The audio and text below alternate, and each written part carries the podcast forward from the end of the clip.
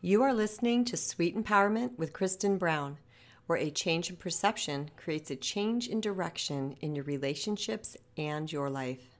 When a certain topic shows itself to me several times in a week, it's always an indicator from spirit that it's something that I need to address. Prior to having my own podcast, I would blog about it. And I love actually writing a blog. However, they take more time, and that was one of the reasons why I wanted to podcast because I can speak faster than I can write. Last week, I had several conversations with multitudes of different people from all areas of my life that were struggling with one of their beloved's struggles. What I mean by the word beloved is somebody that they're close to, whether it be a friend, a partner, a coworker, a parent, whoever that person might be for them. They wanted to speak about what was going on in that person's life and how difficult it was to stand by, or it is to stand by and watch them go through this hard time, this hard thing, this thing that they themselves think would be fairly easy to overcome because it is something that perhaps they have overcome in their own life. That can be a really difficult thing when we love somebody because we want so badly for their healing. We want so badly for things to get better for them. But we clearly see that there's nothing that we can do or say that can actually make that happen for them, that it's something that they have to make happen for themselves. And even though we might give them good perceptions and bring truth to the table, sometimes it's even a hard truth a truth that our person is not really ready to hear. It's we still are attached to them getting it, for them being able to overcome this thing that is plaguing their life. Although last week I myself was not dealing in particular with somebody, I've been there. I know this feeling.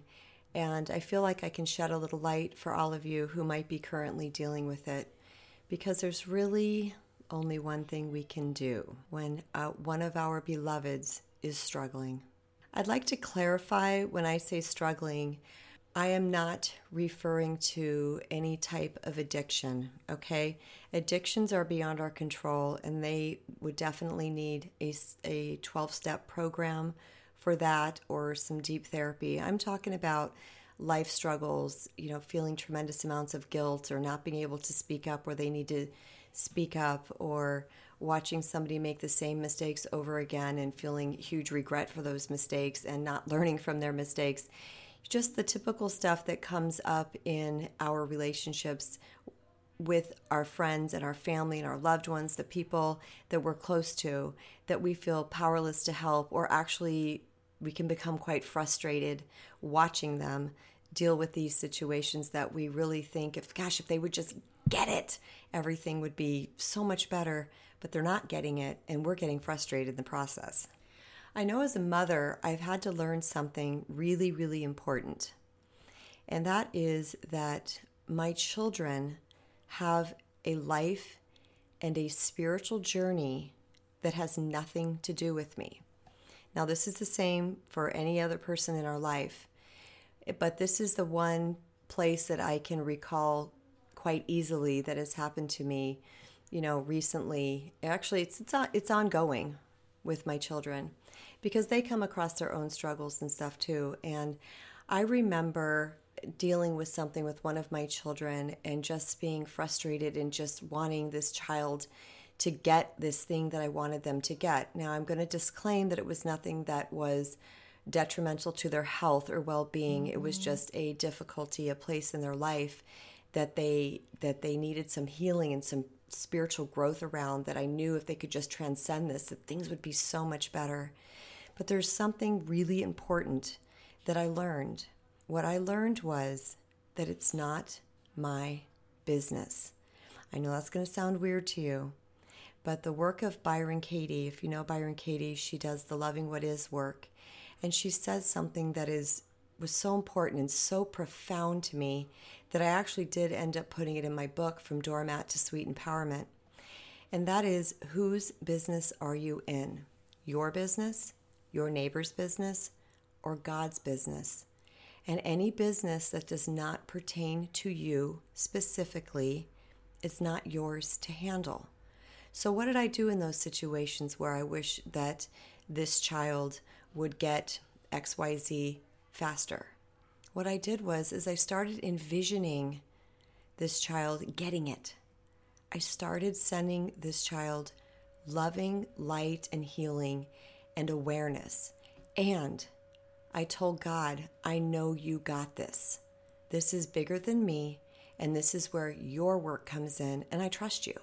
I know that you are doing your work for all of us at all times, and this one is yours, and I trust you. Just like I trusted you with my own processes, and I still do. Now, this doesn't mean that I stopped having conversations with this person or this child or whoever it was, whatever loved one I have in my life. It doesn't mean I cut them off and stop having conversations or trying to help. I mean, if it's detrimental to me in any way, in, in my personal health or well being, mm-hmm. then that's another story. That would be in the boundary lines. However, I kept showing up for them, mm-hmm. but I would give it away. I would give it away to God because it was not my business.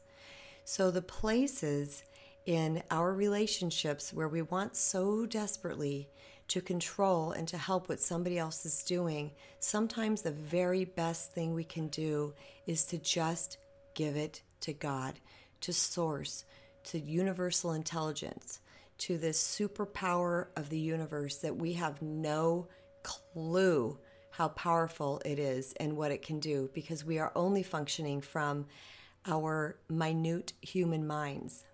Now, here's the really great part.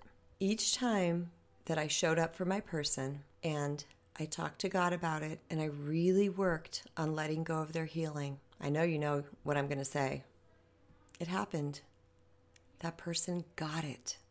Sometimes our energy, and hear me good here, our attachment, our energy of attachment to them getting it is repelling. It's negative energy. We're not feeling, we're not resonating out a feeling of healing. We're resonate, resonating out, that's great, I can't even say that word, resonating out a feeling of them not getting it. That is actually the opposite energy. So, the irony in all of this is what we want to control, what we want them to let go of and to heal, actually becomes a lesson in us letting go and allowing healing to happen. The spiritual path is always about us. Everything we encounter is about us. How can we come from our highest place? How can we act from a place that is closer to love rather than fear? And one of the best things we can do for someone we love is to let go of their healing and growth process. It's not always going to be easy because growth isn't always easy, but it's the right thing to do. And if you can practice this, if you can clear your mind and you can envision your person healing, they're going to get it. And if you can give it to God, you are going to be free. This is where true faith comes in. One of my favorite sayings is, they're going to get it. They're going to get it. I know they're going to get it because I trust the Spirit within them and I know that God's got them. Thank you so much for listening. And as always, please share this podcast episode with someone you think may benefit from it. And until next time, always remember you matter.